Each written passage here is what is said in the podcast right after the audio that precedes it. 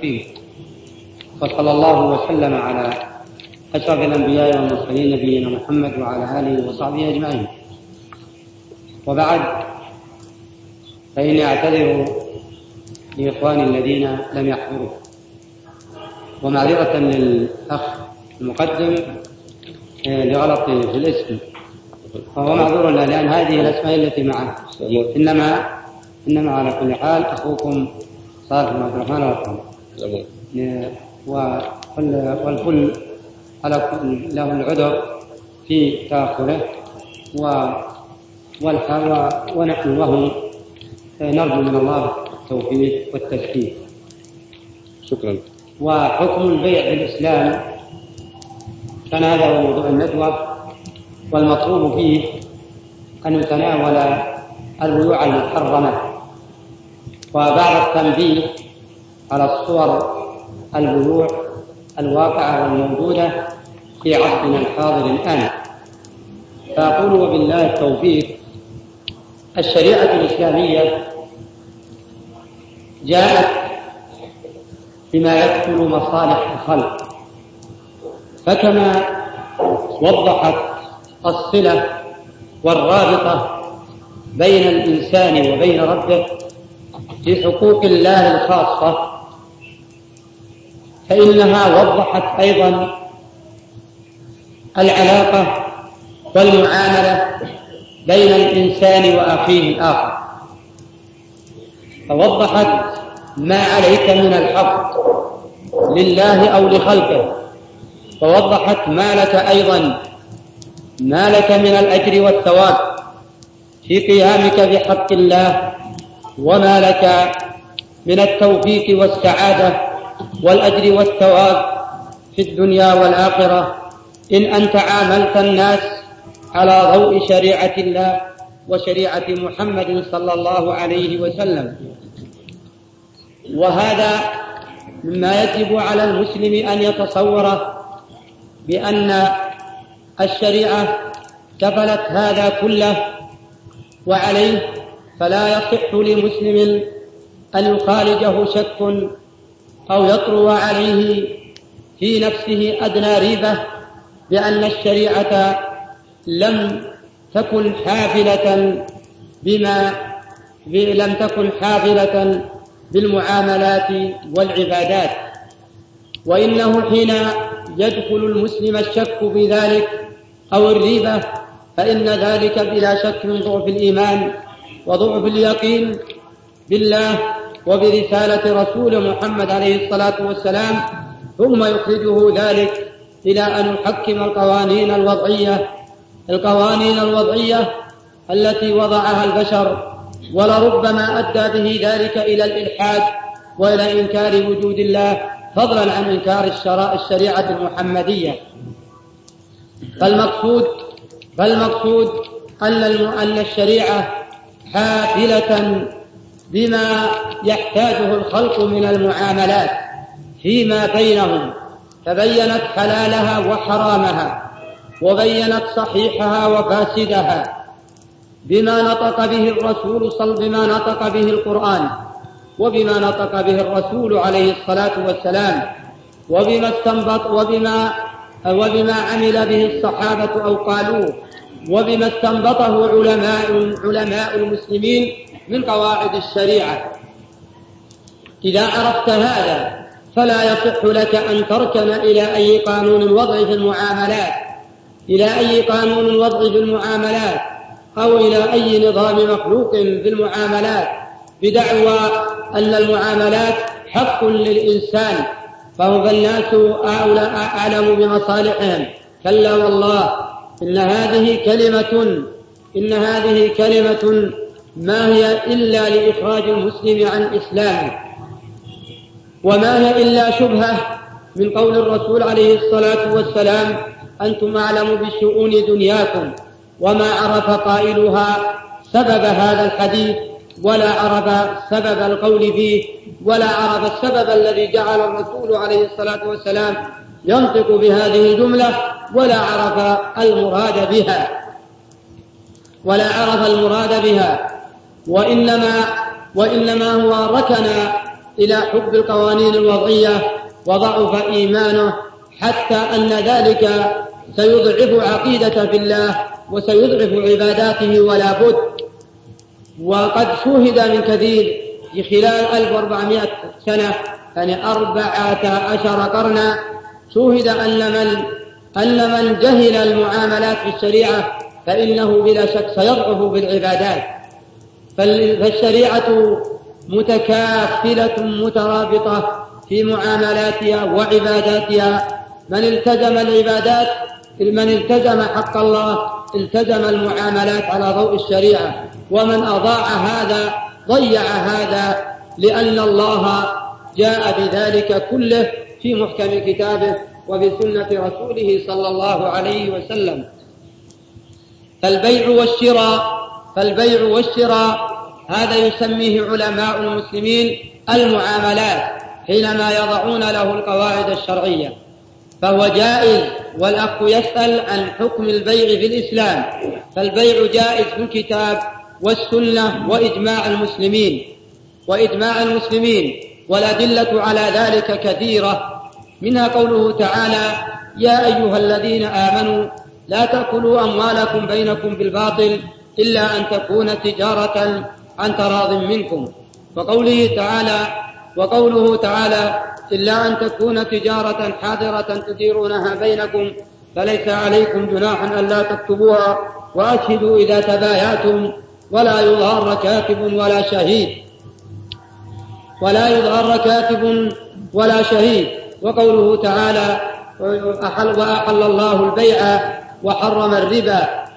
وقوله تعالى: ليس عليكم جناح أن تبتغوا فضلا من ربكم، ذلكم أنه كان بمكة أسواق للبيع والشراء اجتمع فيه الكفار، فلما جاء الإسلام وأمرهم بحج بيت الله الحرام تحرجوا من البيع والشراء مخافة أن يكون قصدهم لغير عبادة الله لغير الحج، فنزلت هذه الآية: ليس عليكم جناح أن تبتغوا فضلا من ربكم، أي ليس عليكم جناح أن تبيعوا وتشتروا إذا قصدتم مكة للحج، فإذا جاء البيع والشراء تبعا للحج فلا بأس به بذلك، ولو أن هناك سوقا للكفار يبيعون فيه ويشتروا، فلا مانع أن تبيعوا وتشتروا أيها المسلمون إذا حججتم وقصدتم الحج، فالبيع والشراء يكون تبعا. وجاء الأمر بالكتابة بالبيع الدين بقوله تعالى: يا أيها الذين آمنوا إذا تداينتم بدين إلى أجل مسمى فاكتبوه، وهذا دليل على جواز البيع. وجاء الجواز بالترهين فيما إذا لم يسلم الثمن نقدا، وهذا دليل على جواز البيع: وإن كنتم على سفر ولم تجدوا كاتبا فرهان مقبوضة. وأما من السنة فكثيرة جدا، فمنها قوله صلى الله عليه وسلم: البيعان بالخيار ما لم يتفرقا، فإن صدقا وبينا بورك لهما في بيعهما، وإن كذبا محق بركة بيعهما، أو كما قال صلى الله عليه وسلم. وقد حث التجار على أن يكونوا من الصادقين في بيعهم وشرائهم، وأخبر أن التاجر الصدوق منزلته مع النبيين والصديقين والشهداء. وقد قرن الله التجارة والاشتغال فيها والمضاربة والسفر لاستيراد البضائع وترويجها في أسواق المسلمين، قرنها بالجهاد في سبيل الله بقوله تعالى: علم أن سيكون منكم مرضى وآخرون يضربون في الأرض يبتغون من فضل الله وآخرون يقاتلون في سبيل الله.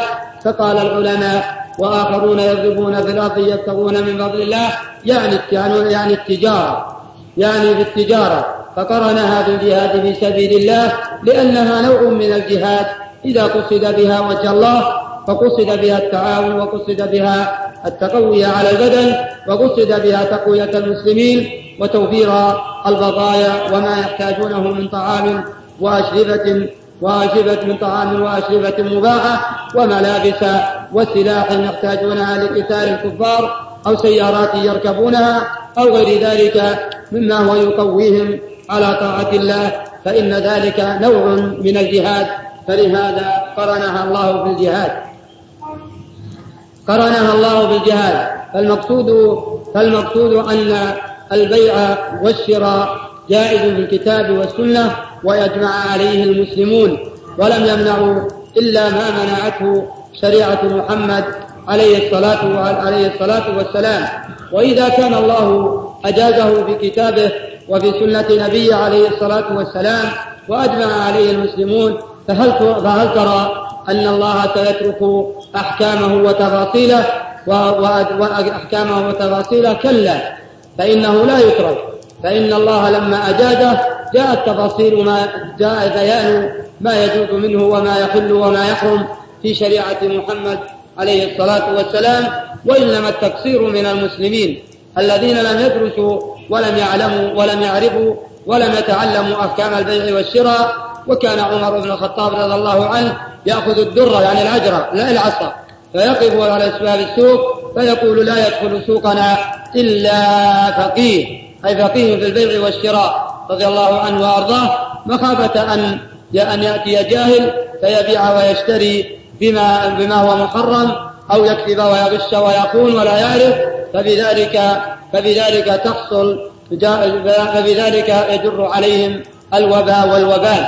إذا كان الأمر كذلك فلنعرف أن البيع والشراء له فقه كثير جدا، قد عقد له العلماء باب يسمى كتاب البيع ويسميه المعاملات، فصلوا فيه أجزاءه وبينوا حلاله وحرامه، وبينوا ما يصح العقد فيه وما هو فاسد على ضوء الكتاب والسنة. وأما قوله صلى الله عليه وسلم أنتم أعلم بشؤون دنياكم، فهذا أراد أنهم لا يفعلون الأسباب بتلقيح النخل، فأراد أن يترك ذلك للتوكل، فشاص النخل، فلما تبين أنه شاص ولم يستوي على النحو المطلوب الذي هو يكون بسبب اللقاح، قال عليه الصلاة والسلام أنتم أعلم بشؤون دنياكم، أي أنتم أعلم بالمسبب بالأشياء التي يصلح بعضها بعض وبما عرفتموه بالتجارب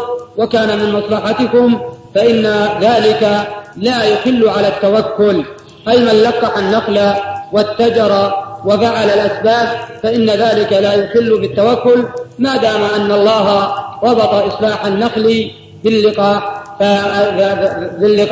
فإن ذلك أصبح مربوطا به. فتبين لنا أن كل مصلحة دنيوية مربوطة بسبب مباح فإنه لا يمنع التوكل، ومن عرف ذلك فإنه أعلم به، إذ هو لا ينافي الشريعة، كما لو أردت أن تسوس عمارة أو جدارا فأردت أن تحفر المتر والمترين، بل ربما لا ينحفر إلا بالآلة، فيأتيك إنسان لا يعرف الأشغال ولا يعرف الأرض ولا طبيعتها ولا الأرض التي تكون البنيان ولا الأرض التي هي صلبة، فيقول ما يحتاج، ما في داعي، ضع الحائط، ضع القواعد على وجه الأرض، فتقول لا، أنا أعرف أن حفرها وتأسيسها وإخراج الأرض الصلبة أصلح للعمارة، لأنها بعد ذلك ستلين الأرض وتتصدع ويكون بعد ذلك هباء منثورا، ويكون عملنا خسارة وندامة، ولربما يكون به خطر على النفوس، فعلم أن ذلك سبب لهذا، فيكون هذا أعلم بالسبب الذي يصلح هذه العمارة. والله جل وعلا خلق المسببات وربطها بالأسباب. أما أن يأتي الجاهل المركب وضعيف الإيمان أو الذي أشرب قلبه بحب الكفار وبالحضارة الأوروبية وحب قوانينهم وأوضاعهم فأخذها مخالفة لشرع الله وشرع رسوله، مما تبيح الزنا ووسائله والمسكرات ووسائلها والربا ووسائله، فيريد أن يقول أنتم أعلم بشؤون دنياكم، مع أن الله حرمها ومنعها على لسان رسول صلى الله عليه وسلم، فوضح البديل عنها وجعله واضحا بينا جليا، ثم يأتي بداية يناقض شرع رسول الله ويقول ويضرب بعضه ببعض، فإن ذلك لا يعتبر به، وما هو إلا محبة وإرضى لأهل القوانين الوضعية، والتماسا للتوفيق بينهم وبين المسلمين. وهذا شأن المنافقين على عهد الرسول عليه الصلاة والسلام، الذين قالوا إن أردنا إلا إحسانا وتوفيقا، والشروة والإسلام لا يلفق أيها الإخوة، فإما أن يكون إسلام صحيح ومعامل من جميع جوانب فيما بلغك علمه، وأما ما جهلته أو ما لم تقصده أو ما كان معذورا به شرعا هذا أمر آخر. أما أن تريد التوفيق وتريد أن تكون شخصية إسلامية وشخصية كفرية فإن ذلك لا يصلح ولا يجتمعان، وقد تهدد الله من عمل ذلك بقوله أفتؤمنون ببعض الكتاب وتكفرون ببعض فما جزاء من يفعل ذلك منكم إلا خزي في الحياة الدنيا ويوم القيامة يردون إلى أشد العذاب وما الله بغافل عما تعملون. ولهذا جعل الرسول صلى الله عليه وسلم لمن اجتهد يريد الحق ويريد الوصول إليه فأخطأ على ضوء من قواعد الشريعة ونصوصها، ولكنه أخطأ الصواب جعل له الرسول عليه الصلاة والسلام أجرين ومن جعل له أجرا، ومن لم يصب فإن من أصاب جعل له أجرين ومن لم يصب جعل له أجرا واحدا، فإن ذلك لأن ذلك لقصده ولعمله الذي أراد به الحقيقة. أما من لم يعمل ولم يلتمس ولم يجتهد بل يأخذ بعض نصوص الشريعة ويضرب بعضها ببعض وهو الجاهل المركب لم يعرف أحكام العبادات ولم يعرف أحكام المعاملات، وإنما هو يريد التلبيق ويريد ترويض نفوس المسلمين بقبول ما جاء من القوانين الوضعية فإن ذلك لا عبرة به، بل وحتى لو حكم في نص القرآن على أساس أنه قانون وضعي فإنه يعتبر قد حكم بغير ما أنزل الله ويعتبر قد حكم الطواغيت حتى ولو حكم بالحق حتى ولو حكم بآية، لكن على أساس أنها قانون أو على أساس أنه قالها فلان لا على أساس أنه شرع. فانظروا الفرق يا أخي المسلم بين من حكم وبين من أفتى على أساس أنه شرع فأخطأ فله أجر، ومن حكم أو أفتى على أساس أنه قانون وضعي فإن عليه الإزر ويعتبر حكم بغير ما أنزل الله إذا أصاب، فما بالك فيما إذا لم يصب. ولهذا قال العلماء في من حكم بالرأي والهوى ينقض حكمه ولو أصاب الشريعة. فلنتنبه لحكم المعاملات أن الشريعة جاءت بها وافية شاملة كاملة لا قصور فيها، وإنما التقصير من المسلمين أنفسهم. شكرا لصاحب الفضيلة على هذه المقدمة الطيبة. صاحب الفضيلة، للبيع والشراء شروط لا بد من توفرها، فهل لفضيلتكم أن تتفضلوا ببيان هذه الشروط؟ البيع والشراء له شروط بلا شك ولا ريب، وهذه الشروط جمعها العلماء استنباطا من الكتاب والسنة وقبل أن نفتح في الشروط لنعرف أن علماء المسلمين الذين نظموا المعاملات ونظموها على أبوابها واستنبطوا شروطها أنهم أخذوه من الكتاب والسنة وعمل الصحابة الذين هم ألصقوا الناس بالوحي بوحي الله على رسوله عليه الصلاة والسلام إلى رسوله. ماذا أقصد من هذه العبارة أو هذه المقدمة؟ أقصد منها أناسا يريدون أن يلبسوا ويشبهوا ويقولون إن ويسهلون الدخول في القوانين في المعاملات ويقولون إن نعم العبادات والأحوال الشخصية أما يتصل بالزواج الحالات الخاصة هذا للشرع، وأما المعاملات والجنايات والحدود هذا لا، هذا للقوانين والمحيط. عجيب، هذا أفتؤمنون ببعض الكتاب وتكفرون ببعض، وهذا ما يريده الأعداء وهذا ما تريده النصارى واليهود من المسلمين. تريد التبريد، تريد أن تحكم شرع الله بشيء وتتركه بشيء، لأنهم عرفوا ودرسوا أن شرع الله يكفرك إذا جحدت شيئا منه ولو أخذت البقية ما ليس له قيمة. فيقولون تعالوا نقنن في الأحكام وننظمها ليه؟ ونجعلها على صفة مواد، مادة كذا ومادة كذا. طيب ليه؟ قال يا أخي إيش فيه؟ مادة مثل باب، كما العلماء يقولون باب وفصل، هذه منزلة هذه. عجيب. طيب ما يخالف، مادة لغة عربية وباب لغة عربية وفصل لغة عربية، لكن أنا أسألك سؤال، من الذي استعمل مادة وهي علم على الآن على القوانين ولا على الفقه الإسلامي؟ قطعنا بجواب يقول على القوانين. ما دامت علم على القوانين، شو اللي يجعلني أضيع أجيب حكم فقه وجعل تحت مادة؟ أخذ مادة من التي هي علم على القوانين واجعل تحتها حكم فقه إسلامي. فجرى ماذا الفقهاء بوّبوا وفصلوا في الفقه؟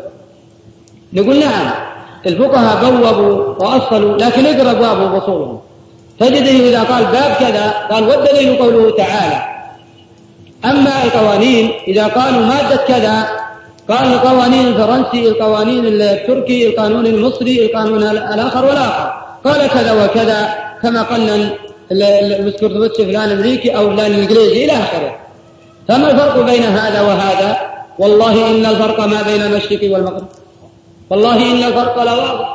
هذا يقول قال القانون الفلاني، وهؤلاء رحمة الله عليهم فقهاء المسلمين يقولون باب كذا والدليل قوله تعالى.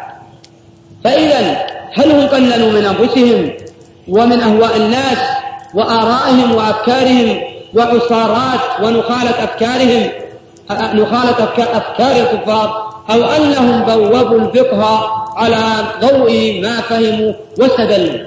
ولهذا رحمة الله عليهم جميعا لهم القاعدة المشهورة: كل يؤخذ من قوله ويرد إلا صاحب هذا القبر، يعنون الرسول عليه الصلاة والسلام. فيقول نحن إذا اجتهدنا ثم استدلينا وصار الدليل وصار استدلالنا غير واضح اضربوا بالحادث. الله أكبر، رحمة الله عليه. أي هذا الكلام أو أي الذي يحمي القانون، وإذا فرغ قال يا ويل الويل الويل لمن خالف القانون. فإذا مات وجاء رئيس غيره ورجاء رئيس غيره وضع قانون آخر ثم قال الويل الويل لمن خالفه. أليس هذا الفرق واضح بين الفقهاء وبين هؤلاء؟ فيقال له لا، يقول كل ما كان يقربنا من القوانين بأي أسلوب كان فأبعدنا منه. ربما يقول لا بدليل، نقول نعم الكتاب والسنة مملوء من الأدلة، وهو النهي عن التشبه بالكفار حتى اللفظ اللغوي. حتى اللفظ اللغوي إذا كان الشرع مستعملا لفظة شرعية فلا تستعمل اللفظة اللغوية بدل اللفظة الشرعية. لفظة لغوية عربية لسان القرآن، فما بالك بلسان قانون يا إخوان؟ طيب تقول إيش مثال؟ نعم، هذا الرسول عليه الصلاة والسلام يقول لا تقولوا صلاة العشاء، صلاة العتمة، قولوا صلاة العشاء. طيب فصلاة العشاء هذا علم شرعي، تعبير شرعي لهذه الصلاة الآتية، صلاة العشاء. ما كان العرب يعبرون بها، أما العتمة هم يعبرون بها في الأمور كلها. فيقولون اعتمنا، واعتمت الإبل، إذا آوت الآن راحة، واعتمت الغنم، وعتم فلان عند فلان. فإذا قيل صلاة العتمة صار فيه شيء من التوسع في المعنى، والشرع يريد أن يتوحد المعنى الشرعي. فالبعد أما يشكل أو يغطي أو يتغشى على المعنى الشرعي. طيب ها راعنا، مش تقول بها من كلمة عربية؟ كلمة عربية تؤدي معنى النظر والمراقبة والالتفات. اليهود استعمال عند اليهود بمعنى السب والذم، قالتها اليهود، قالها الصحابة للرسول على أساس أنها لغة عربية، قالوا يا رسول راعنا، فنزلت الآية لا تقولوا راعنا يا أيها الذين آمنوا لا تقولوا راعنا، يعني لا تقولوا الكلمة التي تقولها اليهود، أبعدوا عنها. وهذا الأمر كثير جدا، وهو النهي عن التشبه بالكفار في العبادات بل وحتى بالمعاملات مهما أمكن، بل وحتى بالعادات مهما أمكن، لأن التشبه فيهم يدخل أو يشرك الشخصية المسلمة أو يذيبها بالشخصية الكافرة، فلم يبقى لها شخصية ولم يبقى لها لغة. فإذا عملنا العمليات في المعاملات وأدنيناها من ألفاظ المواد بقانون أصبح ذلك قانونا. وقد قدمت بالمقدمة لو جاء واحد وقلنا للأحكام الموجودة في كتاب السنة وقال يا أخي ماذا هذا الحكم القرآن؟ قلنا بلى. قال ماذا الحكم السنة؟ قلنا بلى. قال ليش تخالفون لي؟ نقول خالفناك لأنك جعلت قانون ما قلت شرع. وأما الفقهاء فيقولون الفقه الإسلامي يكتبون على كتابهم الفقه من الشريعة، ما هم يقولون القانون ولا قانون فلان وفلان. ولهذا أكبر دليل شبه القوانين ما تتغير بتغير المحيطات والبيئة والدول والرؤساء، كلكم تقولون نعم. هذا الفقه الإسلامي اللي كتبه الفقهاء في القرن الثالث والثاني والرابع اللي لنا 1000 قرن، هل تغير؟ أحكامه هي لكل زمان ومكان، لأنها أخذوا من الشريعة، والشريعة شاملة لكل زمان ومكان. أما شروط البيع التي أشار لها الأخ فيه منها أولا التراضي بين المتبايعين. الله أكبر. التراضي بين المتبايعين، التراضي بين المتبايعين هذا شرط من شروط صحة البيع، فمعناه لو أكرهنا البائع على البيع، لو أكره البائع على البيع صاحب السلعة أكره على البيع فإنه لا يصح بيعه، لا ينفع ولا يلعب شرعا. كذلك لو أكره المشتري لا يصح شرعا إلا إذا أكره البائع بحق، إذا أكره بحق فإنه يصح بيعه، كأن يكره على بيع عقاره وفاء ديونه، أو يكره على بيع ممتلكاته لأداء ما عليه من الواجبات كحق الزوجة والعيال ونحو ذلك. هذا يصح لأنه إكراه بحق شرعي. كذلك المشتري إذا أكره على أن يشتري بحق، كان يكون بخيل عنده نقود لكن يقول أنا ما بزرع ولا عندي حبوب، ويهلك أولاده وزوجته ومن تحت يده من الجوع. نكره يشتري على رغم أنفه يشتري لهم لأنه أمر واجب. كذلك لو سكن زوجته بحر الشمس وبرد الشتاء والمطر وهو قادر على السكن، قادر على أن يشتري لها السكن، فيسكنها أمثالها فنكرهه ويشتري له، فما أعظمها من شريعة. بالحق يكره، أما بغير حق فلا يصح. والحكمة في ذلك أن الله جبل نفوس الناس على حب الحرية في الأموال، وهذه الحرية التي أنا أقصدها أقصد الحرية التي امتن الله بها علينا، لا أقصد الحرية الجائزة في وقتنا الآن أو التي ينادى بها في بعض المجتمعات. يعني الحرية التي ينادى بها الآن الحرية الجائزة التي هي التحرر من القيود الرحمانية إلى أن تقيد نفسك بالقيود الشيطانية، هذا لا أقصده. أنا أقصد أن الحرية في حدود الشرع، فالشرع يتشوف لذلك ولمعرفة أن النفوس تحب ذلك. فالإنسان إذا أن الله ييسر له أسباب الملك، ييسر له القوة والصحة والبصر والسمع واللسان والعقل، يبيع ويشتري ويكسب ويكد، هذا المال غالبا لا يأتي إلا بنصب وبتعب. فإذا دخل عليه المال بنصب وبتعب، ما رأيك بإخراجه منه بإكراه؟ قطعا لا يرضى. إذن بارك الله لك في مالك حتى ترضى بإخراجه. وطبيعة فطرة من الله أنه سيخرجه ولا بد. إن كان عندك نقود فبتحتاج إلى إخراجه، تشتري بها طعام، وكان عندك طعام وسيارات وحديد وعمارات فبتحتاج إلى نقود فتخرجها، وهكذا. وبهذا أمر الكون من قديم الزمان وحديثه ولما أرادت الشيوعية أن تقيد الناس عن مطلق التصرف المالي، وأرادت بدعمها تحررهم وتقيدهم من جهة، فما أسخف العقول التي ينادون بها وينادون بهذه الكلمة. تحرروا، فإذا حررتهم من القيود التي ينبسطون بها، حرية التجارة، حرية المال، حرية البيع، قطعا تصبح حرية القيود الشرعية في حدود الشرع. بعد ذلك قيدتهم، يا ويلك يلي تملك أو تملك. ولهذا شوهد الآن المحق مشاهد، هل المجتمع اللي فيه التقييد عن التصرف بالمال هل هو مثل المجتمع اللي فيه الحرية الشرعية بالتصرف بالمال؟ لأن الإنسان يقول أنا ليه أشتغل وأنا ما أنفر بمالي؟ أن الشغل يقعد حي لقمة عيشين سندوتشة، أروح أقدم البطاقة وأخذها وانتهينا، لأنه لم يتعلق به أسرة ولا ولد ولا زوجة، كل حول بطاقته نستجيب بالله ويأكل وانتهينا، نسأل الله السلامة.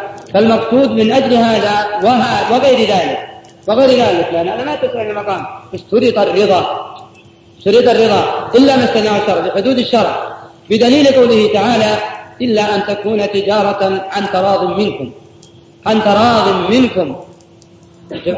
منكم. ما فيه، فإذا حصل عن التراض فلا مانع، الحمد لله، فهو جائز، لأن الإنسان إذا رضي يعاتب نفسه، ما يعاتب نفسه خلاص، ومصالح الناس مربوطة بهذا. فلهذا الآن هل تجد بضاعة أو نوع من المصالح ما اشتغل بها الناس؟ هذا يشتغل بطعام، وهذا يشتغل بحديد، وهذا يشتغل بسميد، وهذا يشتغل بتعمير، وهذا يشتغل بسرابة في حص النفط، وهذا يشتغل بنفسه حص الأجار. هذا عمر الكون. هل تجد الإنسان يستطيع أن يضمن للمجتمع جميع ما يحتاج له؟ واحد دور لواحد يشتغل بجميع أنواع البضائع الآن، ما يستطيع. فلهذا التبادل كبلت الشريعة مصالح الخلق ومعايشهم. أما كون هذا يزيد وهذا ينقص وهذا بكذا وهذا بكذا، هذه الحكمة الإلهية. نحن قسمنا بينهم معيشتهم ورفعنا بعضهم فوق بعض درجات ليتخذ بعضهم بعض السخرية. أما من جاء يسب الأغنياء ويسب أهل الملايين ويقول إنهم حصلوا، هذا يحصل عنده ملايين، جالس عنده ملايين، وهذا عامل ما عنده شيء، ما عنده إلا 20، هذا اعتراض على حكمة الله، وهذا اعتراض على تقدير الله، وهذا ما تتمناه الشيوعية وترقص عليه ليوجد بين المسلمين. وهذا الذي دخلت به في كثير من المجتمعات، فدخلت من طريقة هذه شروط التراضي. ثانيا جواز التصرف، أن يكون البائع والشراء جائز التصرف، يعني ما يصير مجنون ولا يصير صغير ولا يكون حالة سكر ولا يكون في وهو غافل، الله معظم عن الشريعة، لا متغير ويعرف اللي يشتري. تجي معه سيارة تتمثل شكل 100,000 وتقول خذ شيكل ولا تشكل، أنا أعرف له الشيكل محيطه ويا جدعانه وجدرانه وأطفاله، سيارة زي شبيبية مو راح عليها لأنه أنا ولا معي الجدة ولا راح يورد عليها بضايع، ما يعرفها ما يرجع. تجي لما معه أمه مياه وتعطيه 3 أنصاف فضة يجري صوت لندن يشوزه ياخذه شدري، يقول تقول أعطيها الورقة شدري يا الصغير، المجنون كذلك ما عنده عقلية، السكران أرده. ولهذا مشاهد أن السكران دائما يضيع ماله، حالة سكر يبدد اللي معه، تارة يحجر هذا إذا سكران بسبب الطيارة حقه ما جاء، هذه عقوبات توارد عليها الله العظيم. دائما النائم قد يضيع، قد تنقلب المرأة على طفلها تقتله قد وقد، لكن ما يواخذ في حقوق الله. أما حقوق الخلق نعم، حقوق الخلق إذا أتلف أي إنسان، صغير أتلف شيء، مجنون أتلف شيء، سكران أتلف شيء، نائم أتلف، هذا يضمن حقوق الخلق، لكن من جهة الله ما بيتم. فجائز التصرف لا بد من أن لابد أن يكون لها شر جائزة التصرف. طيب، وجائز التصرف أيضا مثل الحر المملوك مو جائز التصرف، ليس جائز تصرف. فإذا عرفنا هذا الشرط عرفنا عظمة الشريعة.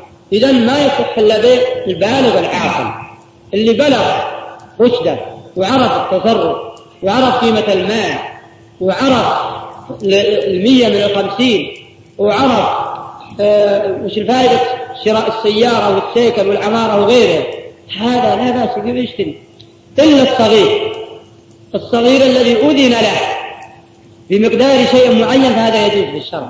مثل تعطيه ريال روح الشرطة وبس شارك لأنك أذنت له. مثل مراهق قريب القلوب وهو ما بلغ، أذنت له مقدارا أكثر، جعلته في دكانه يبيع، ما في مانع لأنك أذنت له. هذا يصير أكثر تصرف من الصغير مرة طوحت يشتري بيبسي، هذا جائز. لكن لو جاء من المعرض وجاب له 100,000 وخذ من هذه السن وقال خذ أشريت سيارة، هل ينعقد ذلك؟ ونفسه عنه ما يجوز يبيعه، حرام عليه. نفسه عن الدكان لو جاء صغير وقال خذ هذه 100 ريال أعطني بها حلال كله، دكاكين البحارات الشعبية ما الحد، تدري أن هاي من روحين يشري 100 ريال حلال، حطه بريال وراجع هذا. فإذا قدر أنهم يجون يقولوا البيع، إذا يقول له هذا بيع، هذا أنا بيع حلال، الله بيع حرام الربا، حلال بيع يا بيع، يقول عجيب. طيب تفرح الله بيع حرام الربا ولا تقول السستان يجعل الفرح من أين يحل؟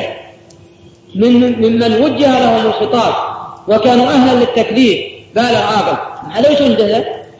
يقول يجي 100 ريال تعطيه 100 حلاوة، كل ريال حلاوة، أو تعطيه عيش تقول أنا جايز بيع الشراء، لا. ولأجل هذا قال عمر ما يدخل سوقنا إلا فقيه من شارب وبايع، لأن البايع إذا استنكر من المشتري شيء ما يبيع. إذا شاف مجنون، شاف سكران، شاف صغير، عرف البيع ما وصحه، عرف أن العقد مو بنافع. طيب، من شروط البيع الملك، لابد أن تكون مالكا للمبيع أو مأذون لك فيه موكل. فأما أن تبيع ملك غيرك لا تبع ما ليس عنه، لا نظر في معصية الله ولا فيما لا يملك، لا نظر في هذا المعصية ولا فيما لا يملك. تبيع ما لا تملك، تقول تعال ببيع كذا وكذا وكذا، وينهي مالك شغل ولك إلا السيارة الفلانية رقم كذا إني عند فلان شريتها، هذا برهانك أن تشتري مني. أولا ما يجوز العقد، ولو فرضنا أنه جائز بطل انفسخ، يعني كبت ما ليس عندك، ما ليس عندك إلا أن تبيع شيئا موصوف، تبي توصف شيء تقول ببيعك عطني كذا قيمة، وببيعك سيارة لونها كذا، صفاتها كذا، سياسة كذا، موديلها كذا، صنع كذا. هذه ما يبيعها، هذا يسميه العلماء بيع بالصفة. إذا جت من ضبطة الصفة لازم البيع، جاز البيع. تقول ببيعك رز نوعية كذا، مقدار كذا، عقب سنة أعطي دراهم، عقب سنة أجيب لك رز، ما في مانع. اللي ينضبط بالصفة، اللي ينضبط هذا بذمة، ما بيعت شيء معين، أما أنك تبيعه معينا عند الناس ما تملكه، ما يصلح البيع، فالمقصود أن تفاصيل هذا تكثر جدا جدا، ما هي سهلة. ومنها القدرة على التسليم، انك تقدر تسلم اللي تبعته، موجودا عندك بدكانه او تسيطر عليه تقدر تسلمه. طيب، فيكون لا تقدر تسلمه حيث تبيعه يا اخوان. وش مثله؟ مثل المغصوب، غصب منك مال واللي غاصبه ما تقدر عليه، اقوى منك، افرض انه سلطان او نص متسلح او شيء ما تقدر، وبعته نقول ما صح البيع إلا أن يعترف عليه على الراس نفسه، الموت على الراس جاء. الدابة الشاعبة، دابة شاعبة تبيعها وينك؟ روح دويها، ببيك إياه وروح دويها، والله زين، جمالي جيب لي الجمال الشاعب، جيب لي العبد الشاعب، قال لا راح ندوره، لا ما يصلح البيع، غلط، ما قدر على التسليم. شوفوا يا اخوان، هذه امثله للفقهاء. طيب شو رايكم هالامثله؟ هل امثله للفقهاء هل تقصدوا منهم زمانهم اللي الفوا الفقه في القرن من الثالث الى وقتنا الان وهم يالفون كل سنه؟ لا، تصدق على كل زمان ومكان. طيب ربما تقولوا ايش مثل في عصرنا الحاضر؟ واجد شديد، مثل بيع ورق التسميد. من قريب تروح وتطلعها من لجنه المبايعات وتسلم للبنك ويوقعون لك عليها ويحولون لك على مصنع، تباع الورقه 20 باعه مستلمه، ما يصلح. وهي كانت ماشيه عند الناس، وهي كانت ماشيه، لكن وين السميد تقدر تسلمه؟ مثل ما حصل ما تقدر تسلمه، مو بيدك، الله يهديك. ومن شروط البيع الاسلامي ان تقدر على التسليم. طيب ما تعرف متى تقدر تسلم، ما تدري متى توقف، مثل ما حصل في وقتنا الان. افرض اني قبل توقف بيومين شريت سميك وانا محتاج، يوم مثلا توجه اخذت قرشاتي ورحت، هذا اللي تخاف الشريعه ما تريد الطرفين، احد الطرفين يضطر، ما تريد ضررا على الطرفين ابدا. الله اكبر، ما اعظمها، تريد بيع شراء حر، خذ السلعه ورحت، سلم واستلم، ولا دين الطريقة مشروعة، تطالبني شيء بالذمة، نقود ولا شيء معين، حما انك تسلمني خبيعة ورقة على المصنع. طيب المصنع تدري انك توقف، تدري انك تسلم، مو بيدك تسلم. ما شوف يا اخوان، انا اعرف ان الورقة اللي موجودة وكثير يزعلون منها اللي يتعاطون بها، لكن المسلم ما يزعل، المسلمين بالحقيقة وهذا اللي كانت اللي تراجعوا اول عنها. ولو عمل المسلمون الطريقة دي ما وجدت تثبيت في الأجل.